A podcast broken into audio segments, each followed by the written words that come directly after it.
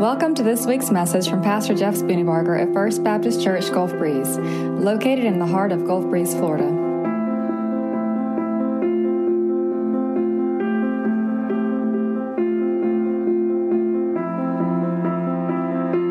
How are you? What's the problem?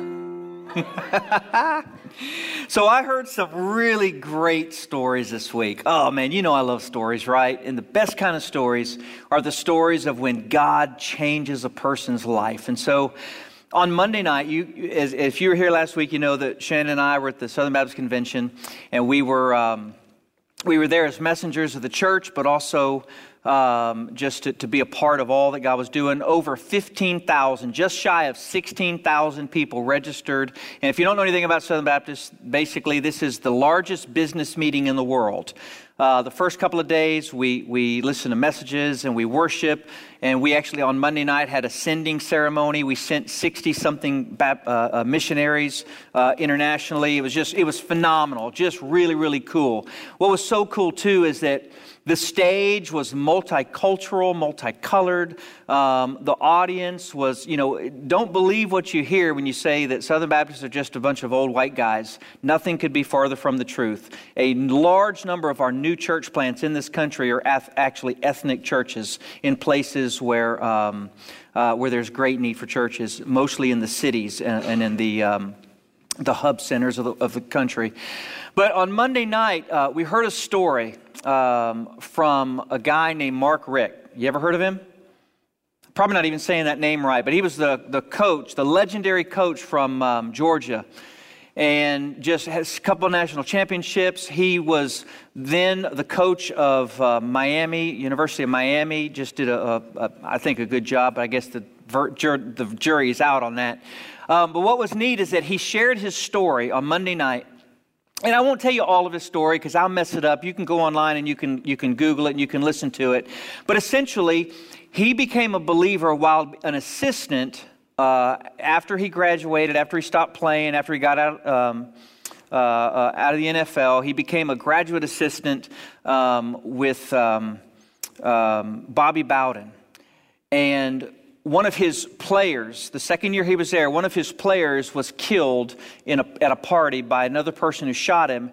And Bobby Bowden, the coach of Florida State, brought everybody together in the locker room and said, Pablo, was the guy's name? Pablo uh, had a tragic occurrence yesterday. And so the question that I don't know, that I wish I knew, is where is he now? Where is he in all eternity? And then he said, if, if you had this happened to you last night, where would you spend eternity? And even though Mark was a coach, he was listening and he said God was speaking directly to him by Bobby Bowden's voice. And that night, uh, he wrestled with it. And the next day, he walked into Bobby Bowden's office and he said, Coach, we need to talk. Coach said, Okay, let's talk. And, and basically, he said, Look, what you were saying last night hit me right here. And I know that if I were to die today, I would not spend eternity with God, I would spend eternity separated from God for all of eternity in a place called hell. And he said, I want to make that right. And so Bobby Bowden got up from his desk and walked around, and the two of them knelt on the floor, and, and Mark Richt prayed to receive Christ. And what he said was, in that moment, everything changed. Now, everything in his life outwardly didn't change, but everything internally changed because the Bible says in 2 Corinthians 5:17, if anyone is in Christ, he is a new creation. Hey, let's turn the house lights on. Can we do that? Go ahead and pull them all up. Uh, if anyone's a new, uh, if anyone's in Christ, he's a new creation. The old is gone, uh, the new has come. He said, so God placed his spirit inside of me at that moment, and, and my life was different. My life was, I, I saw things differently, I thought differently, I loved differently, and I coached differently. I mean, it was a shift. If you fast forward a couple of years, um, and, and, what was really cool too is in that moment, um, the, the person who is the MC asked Mark Richt, if you could speak to Bobby today. In fact, why don't you go ahead and just look into the camera, and I want you to talk to Bobby and just just just say a few words of thanks to him. And and Mark started to, and and then uh, then then the MC goes, wait a minute, time out. Why don't you just go over there and tell him yourself? And Bobby Bowden had slipped onto the stage and was in the corner. It was super cool. And then so they sat down and and, and talked for a few moments, and then he said um, that his life was to be made to make a difference everywhere he went, And the MC said, Now there's a story of a guy who was a reporter who you had an impact on. Do you remember his name? And of course, Mark knew his name. He said, What would you tell him if he were here? In fact, he actually is. And the reporter stood up in the crowd, and these are the words that he said. He said, I was a reporter in the audience at one of your press, uh, press conferences. And while you were speaking, all that I could think was, this man is different. He's different. And it was attractive. And I came to Christ because you were different. And what was so cool about that is you could see how God uses one person's different to affect or affect another person to be different, to affect another person to be different. And it shows you the power and the nature of the gospel. We are not ashamed of the gospel because it's the power of God for salvation for everyone who will believe. And that power is displayed by God's goodness through our own difference. So when you match the power, the words of the gospel, the story of the gospel with a life that has been transformed by the gospel, you have an impenetrable source of hope and life for all who will see that. Amen? You, as a follower of Jesus, have been called to be different. Hence, voila. How many of you, when you saw me for the first time today, your thought was, well, that's different? Anybody? Now, if you know, you, you know that I get judged every single week based on what I wear. Maybe not by you, but by my, my son and by Krista, my sister in law. Every single week, they give me a number. Now, just so you'll know, I have moved from a solid six and a half to a respectable nine to 9.5 on a weekly basis. I'm rather proud of that. Last week, I'm told I was actually back to a six and a half. I don't know what went wrong, but something did apparently. But, but, but the, the, the point is this this is not something I would normally wear. You know that, right? But there's nobody else who looks like me today. That's a good thing. And I'll also, for the record, note that this is Joshua's suit, but it fits me. Thank you very much. A lot of hard work went into that. A lot of. Now, be careful on the front row because if I don't keep it in, that button is going to go flying. So the thing is, though, it's, it's really different. It's noticeably different, and you noticed without me saying a word about it. My, the best comment of the entire day was Leanna. She said, Wow, that's actually something to the effect of, I'm shocked, but I like it.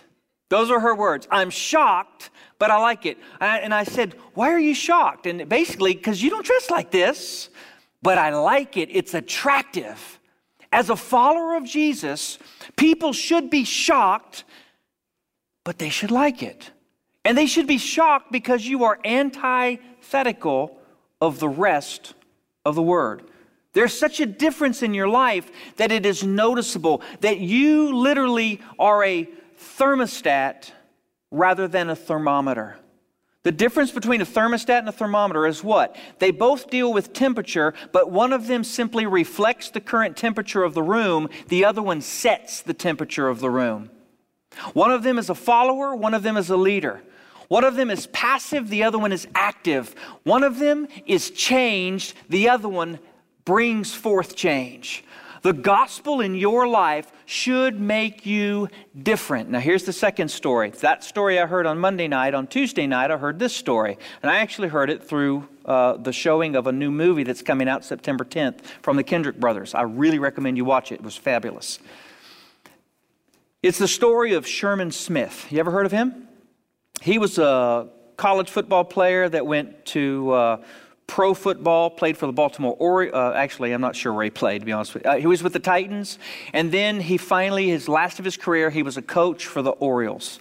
Not the Orioles, that's a baseball team. For the um, Ravens, yes, Baltimore Ravens, thank you. So I, I, I, was close, right? So here's what happened in um, uh, Sherman Smith's story.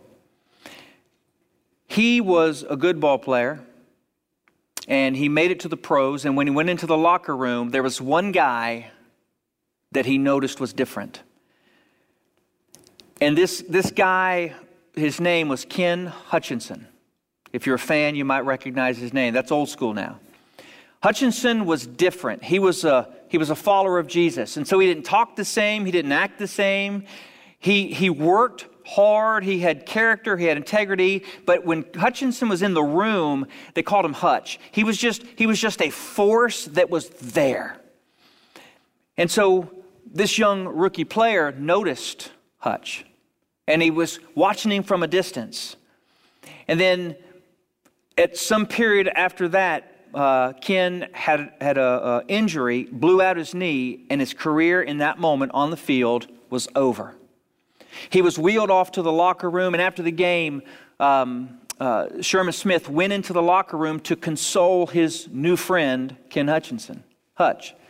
And as he was consoling him, what he was realizing is that his consolation wasn't really necessary because the man who had just lost his entire career had hope, had joy, and he said words like this Hey, man, it's just a knee. God's got something else in store.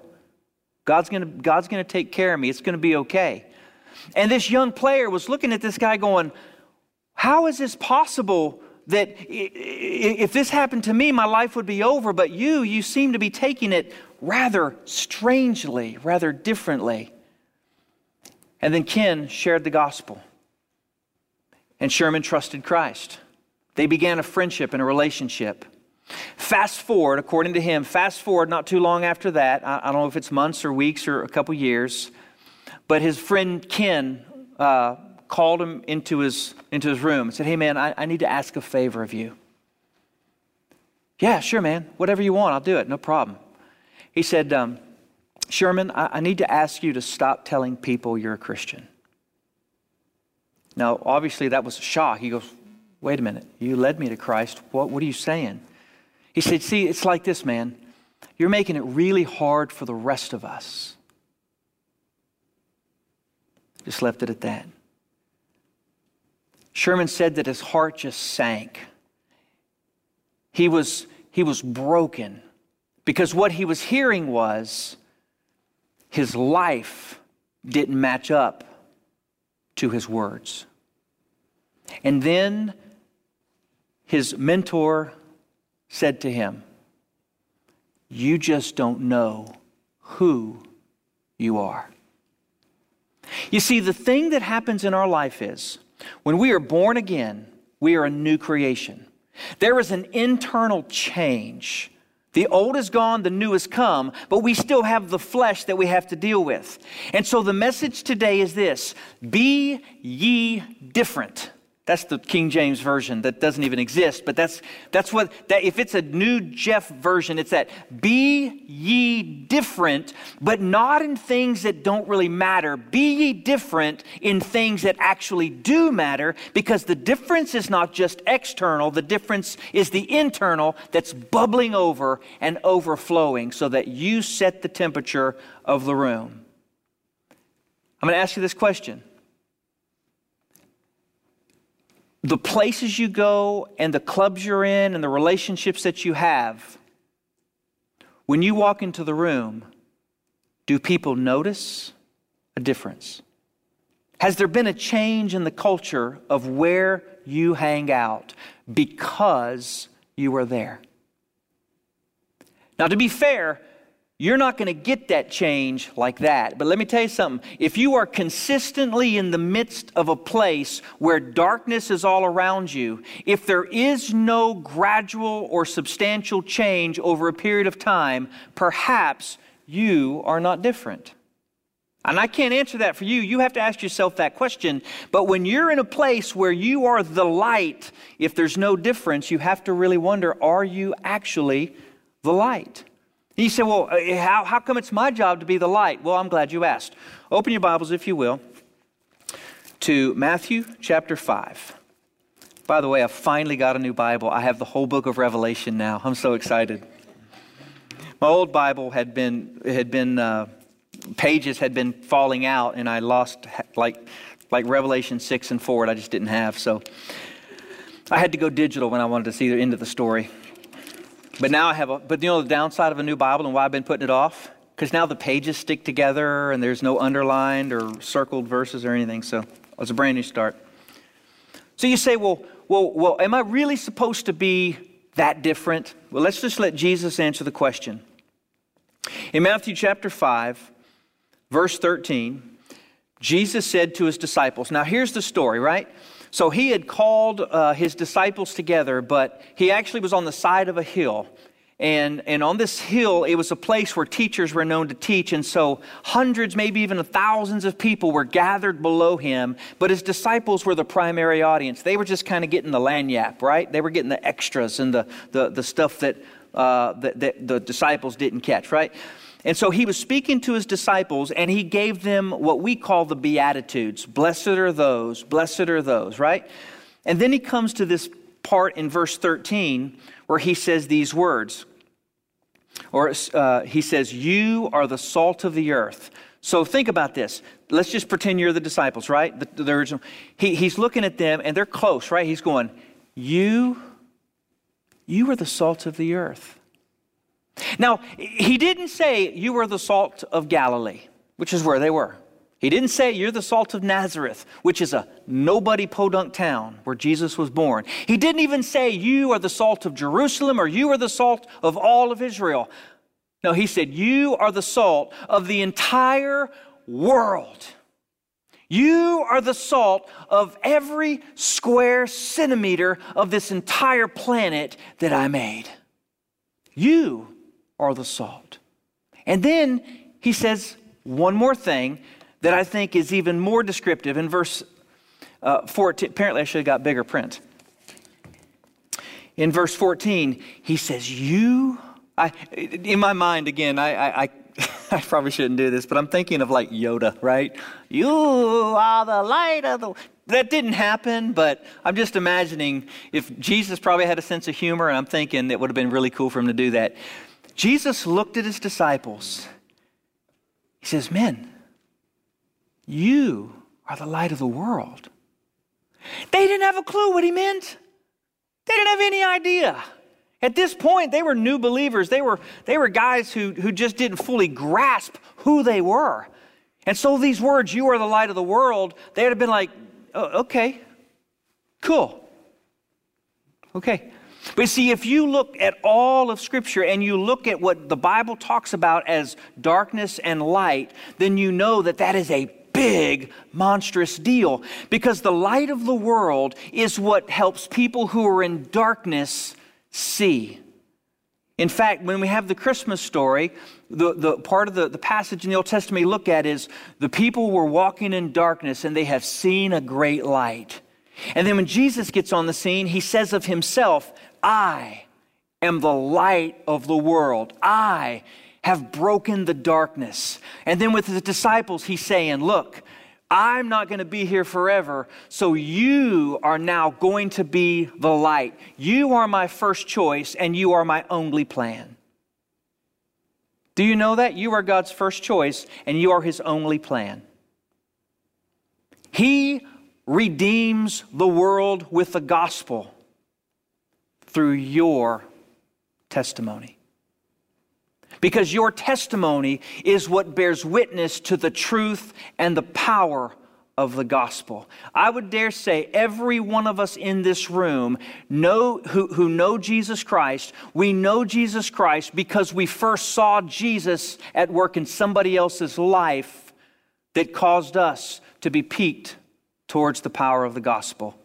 You may or may not be able to, to, to, call that person by name, but I would, I would venture to say most of us could think back to somebody who lived their faith. They were light, and in your darkness, that light pierced through. Now, don't, get, don't be mistaken. It is the power of the gospel, and it is the Holy Spirit that changes a heart, but He does that through the means of your story because you are the light of the world.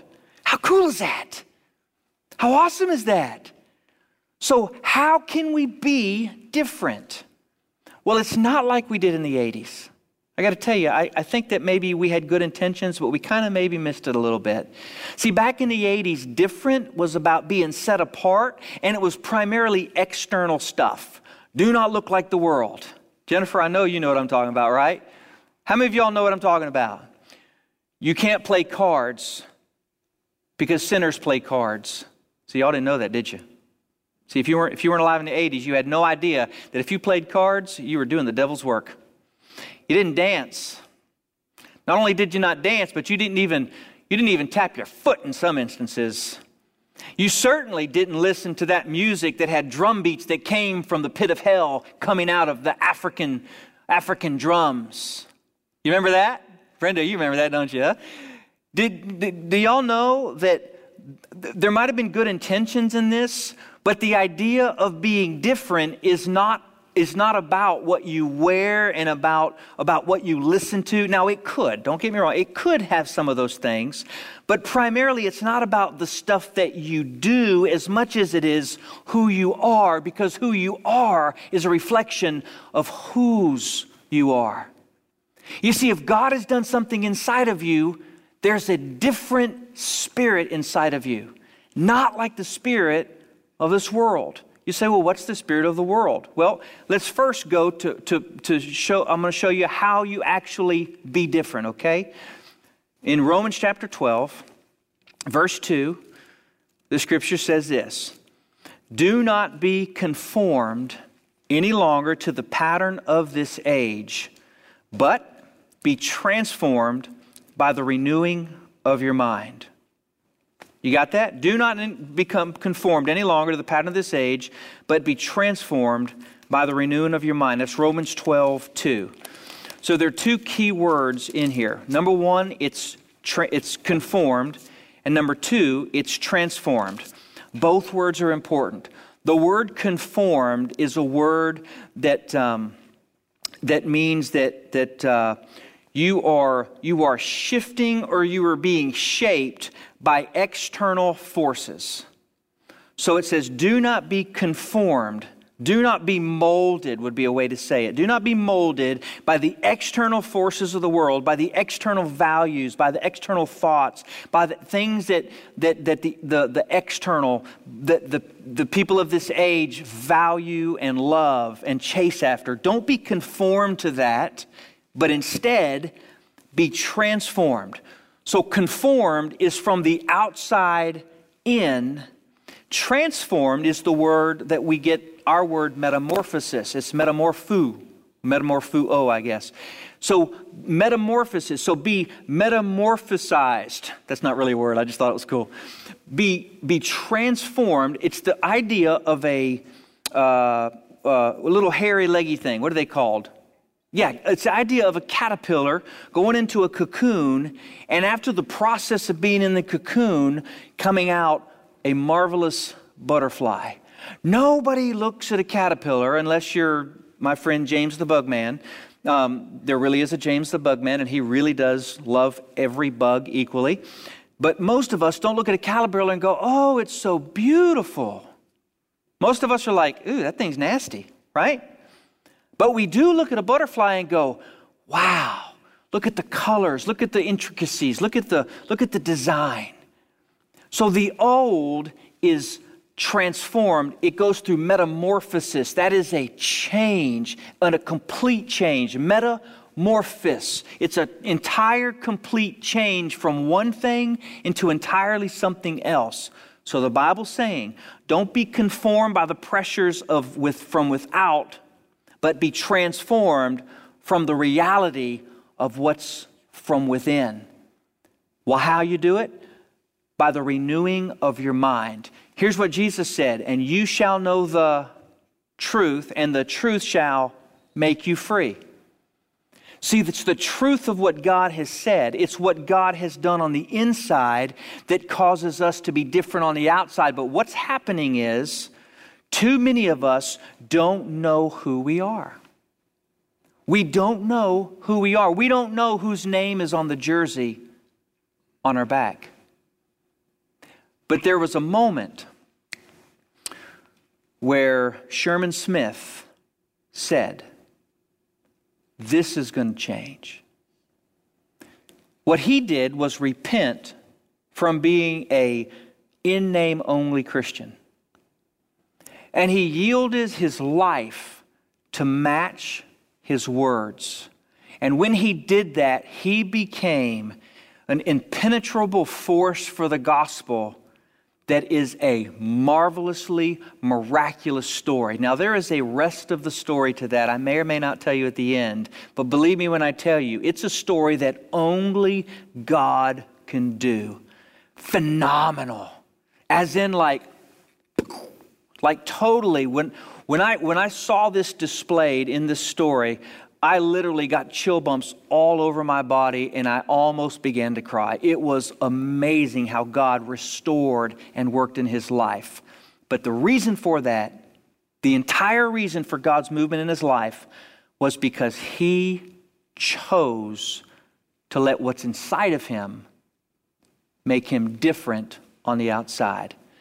And so, what does different look like? Well, if you go back to Matthew 5, you'll see the Sermon on the Mount. We, we, we can go to multiple texts for this, but the Sermon on the Mount says this Blessed are those, uh, blessed are the poor in spirit. Is that world like? Is that age like? No, that's, that's, not a, that's not a value of this age, is it? It says, Blessed are those who mourn. Blessed are those who are humble. Blessed are those who hunger and thirst for righteousness. Blessed are the merciful, now, there's one that we need. You realize we live in a culture that is merciless. If you give mercy, you are automatically different than most everybody around you. Matter of fact, you're not just different, but people don't like you because mercy is just not something that we want to give. Um, blessed are the pure in heart, blessed are the peacemakers. Boy, if we ever needed somebody who really understood that verse, it's today, right? Blessed are the peacemakers. We are the, as divisive of a culture as we could ever possibly be in. If you are a peacemaker, you are somebody that instantly is a difference maker everywhere you go. It doesn't mean that you're soft, and it doesn't mean that you don't have convictions. Don't ever let the, the understanding of peacemaker in your life equal uh, non convictions or equal um, doesn't care. That's not what, actually, a peacemaker is the strongest of the entire group because they're the ones who understand actually what is going on and they tried to be a bridge. Consequently, do you know what you're called to be? The Bible tells us that we are to be reconciled to God and that God uses us for his ministry of reconciliation. In layman's terms, that means we are bridge builders, not wall builders. Come on right? How much of our life, though, are we wall builders and bridge burners? Look, I'm guilty. I mean, I'm, I'm, I'm as guilty as anybody, if not more guilty, because I like to talk, right? But what I'm realizing is this walls don't usually help. They are necessary at some points in life, but bridges are far more gospel centered than walls are because bridges help people cross a divide that they otherwise could not go through. We are bridges to God. Because Jesus said there's one mediator between God and man. That mediator is Christ Jesus. Well, how is Jesus made known? Through you and through me being different. Therefore, we are bridges of God. So here's another way we can tell what it means to be different. If you will, turn over to uh, Galatians chapter 5.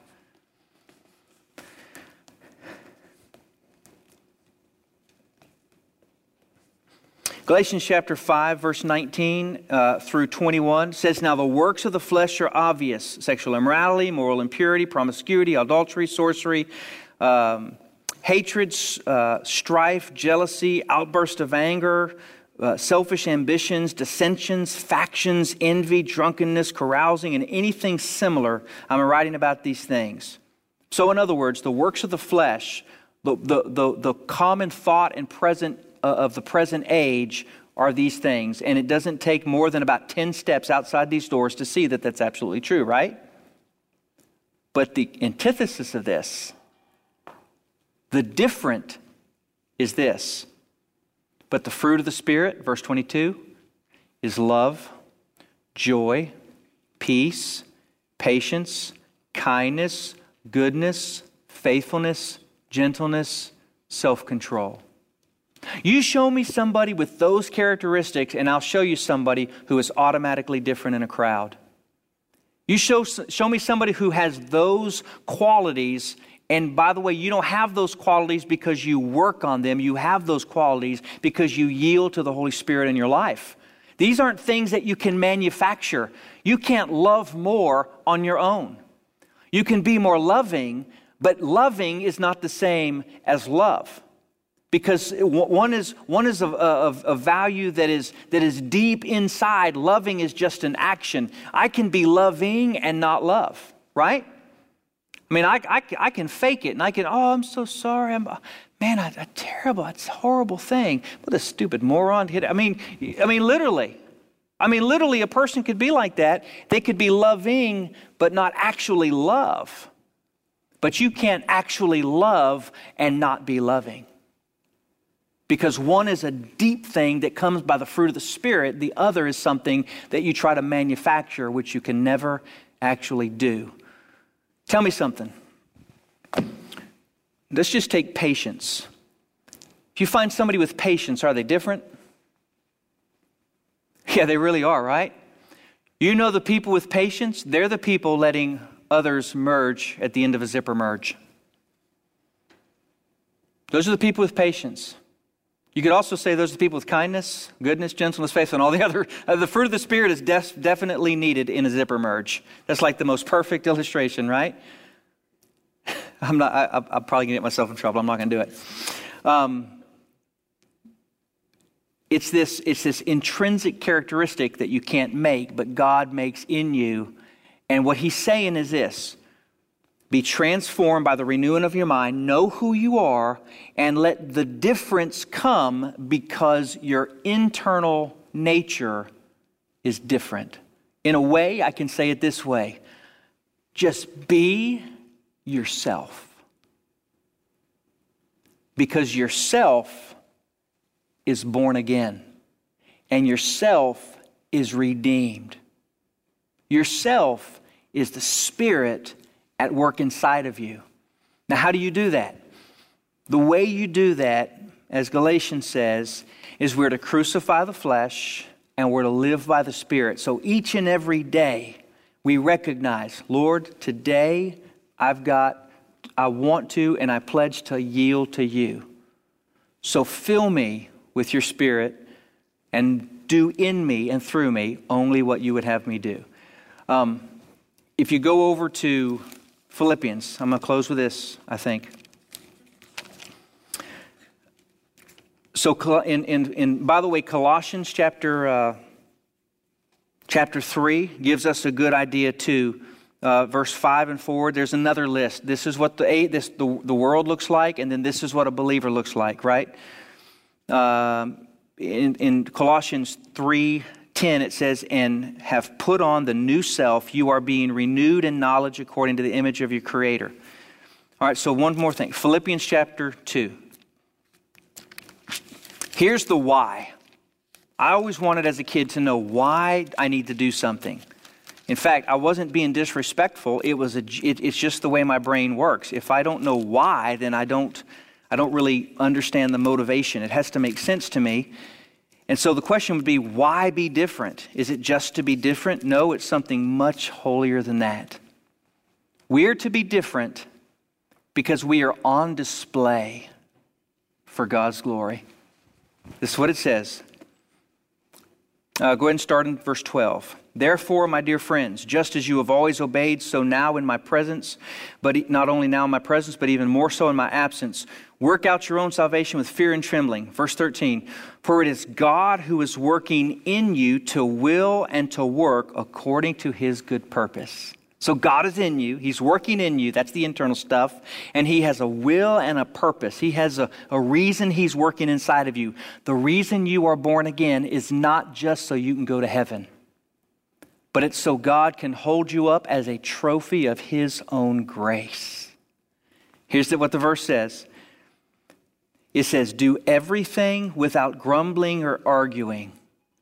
Can we just stop here for a moment? Do everything without grumbling or arguing. Now, don't poke the person next to you, although we all want to, right? Because believe me, they want to poke you too. Here's the thing grumbling have you noticed how we grumble about everything? It's too hot. It's too cold. It's too windy. It's not enough wind. It's too, too much humidity. The grass is too green. The grass isn't green enough. The grass is growing too much. The grass won't grow. And I, and I haven't even started on things that matter. My house is too big. My house is too small. My car is not good enough. My tires are too old. They're too bald. My tires are too new. I mean, we grumble about everything, don't we? Maybe you don't but sometimes other people do. Could you just imagine the difference in the places you go and the people you're around if you simply stopped grumbling? Could you imagine the difference? People would flock to you. It'd be like you'd be the oxygen bottle on the side of a football field and everybody's out of air. They come over just to just to breathe in the fresh air. And what if instead of just instead of not grumbling, you actually were the opposite and you were encouraging and you were motivating? Could you imagine the impact you would have? In a meeting, they would stop and say, Whoa, whoa, what does he have to say? Because he's going to tell us something that's encouraging, right? It says, Do not grumble. And then it says, um, and arguing. So, complaining and arguing. Man, we live in a world that will argue about arguing. I mean, we will argue just to hear ourselves argue because we want to be right. We think we're right. You think you're right. Well, let's just fight about it. Hey, folks, guess what? Uh, most of our arguing really doesn't accomplish anything. You'll have to remind me of this when the next, next big thing comes out, right? Actually, don't. That's a bad, dumb Jeff. Don't say that. Don't ever say that. My kids forget nothing. Bad, bad, bad. The truth is, though, if you simply eradicated grumbling and arguing from your life, you would be radically different, wouldn't you? And don't get me wrong, it's not easy. The way you do it is you let the Spirit of God Think about it love, joy, peace, patience, kindness, goodness, faithfulness, gentleness, self control. Those things don't leave room for grumbling or for arguing, do they? Arguing doesn't mean having, it, it's not about having a conversation that's important. That's not arguing. This is talking about worthless, petty arguing where there's no point to it and there's no, there's no real outcome. That's what it's talking about. If you just thought of those two things, you would be different. But here's what God says He says, Do everything without grumbling or complaining, so that you may be blameless and pure, children of God who are faultless in a crooked and perverted generation, among whom you shine like the stars in the world, because you are the light of the world. Do you see how that all comes back around? Wow, you are the light of the world. And you know what? Hide under a bushel? no.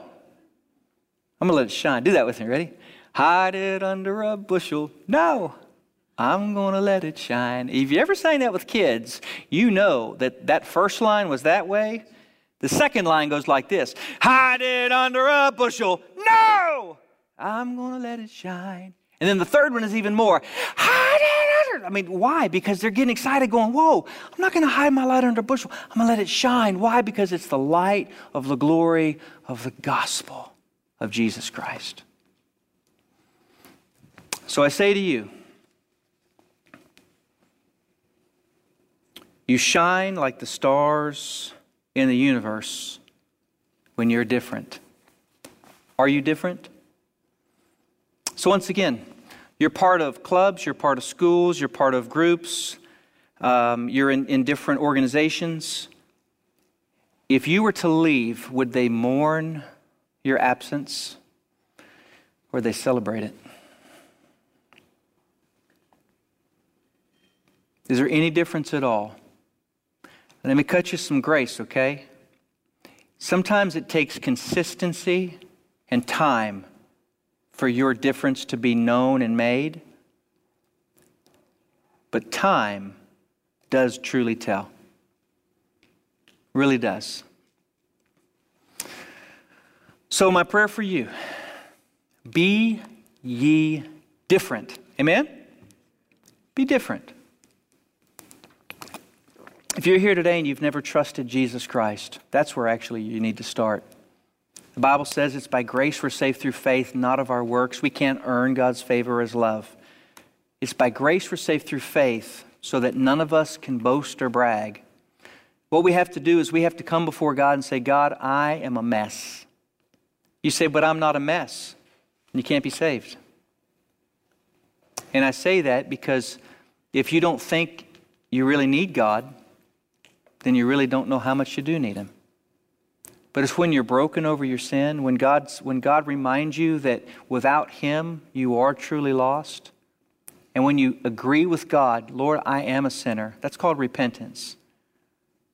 God, I, I, I need you because my life is a mess, and I ask you to save me. I ask you to, to give me the Spirit of God that you've promised.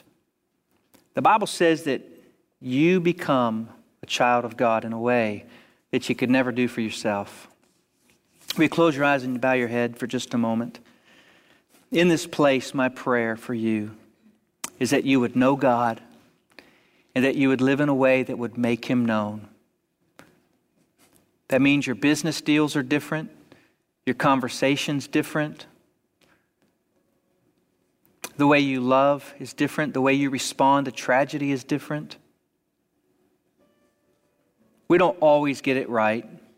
We're not always going to uh, going to do the right thing, but